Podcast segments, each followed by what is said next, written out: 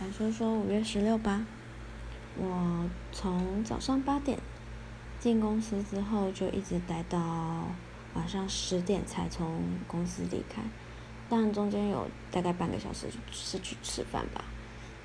为什么待到这么晚？是因为最近政府部门很喜欢抽查一些东西，那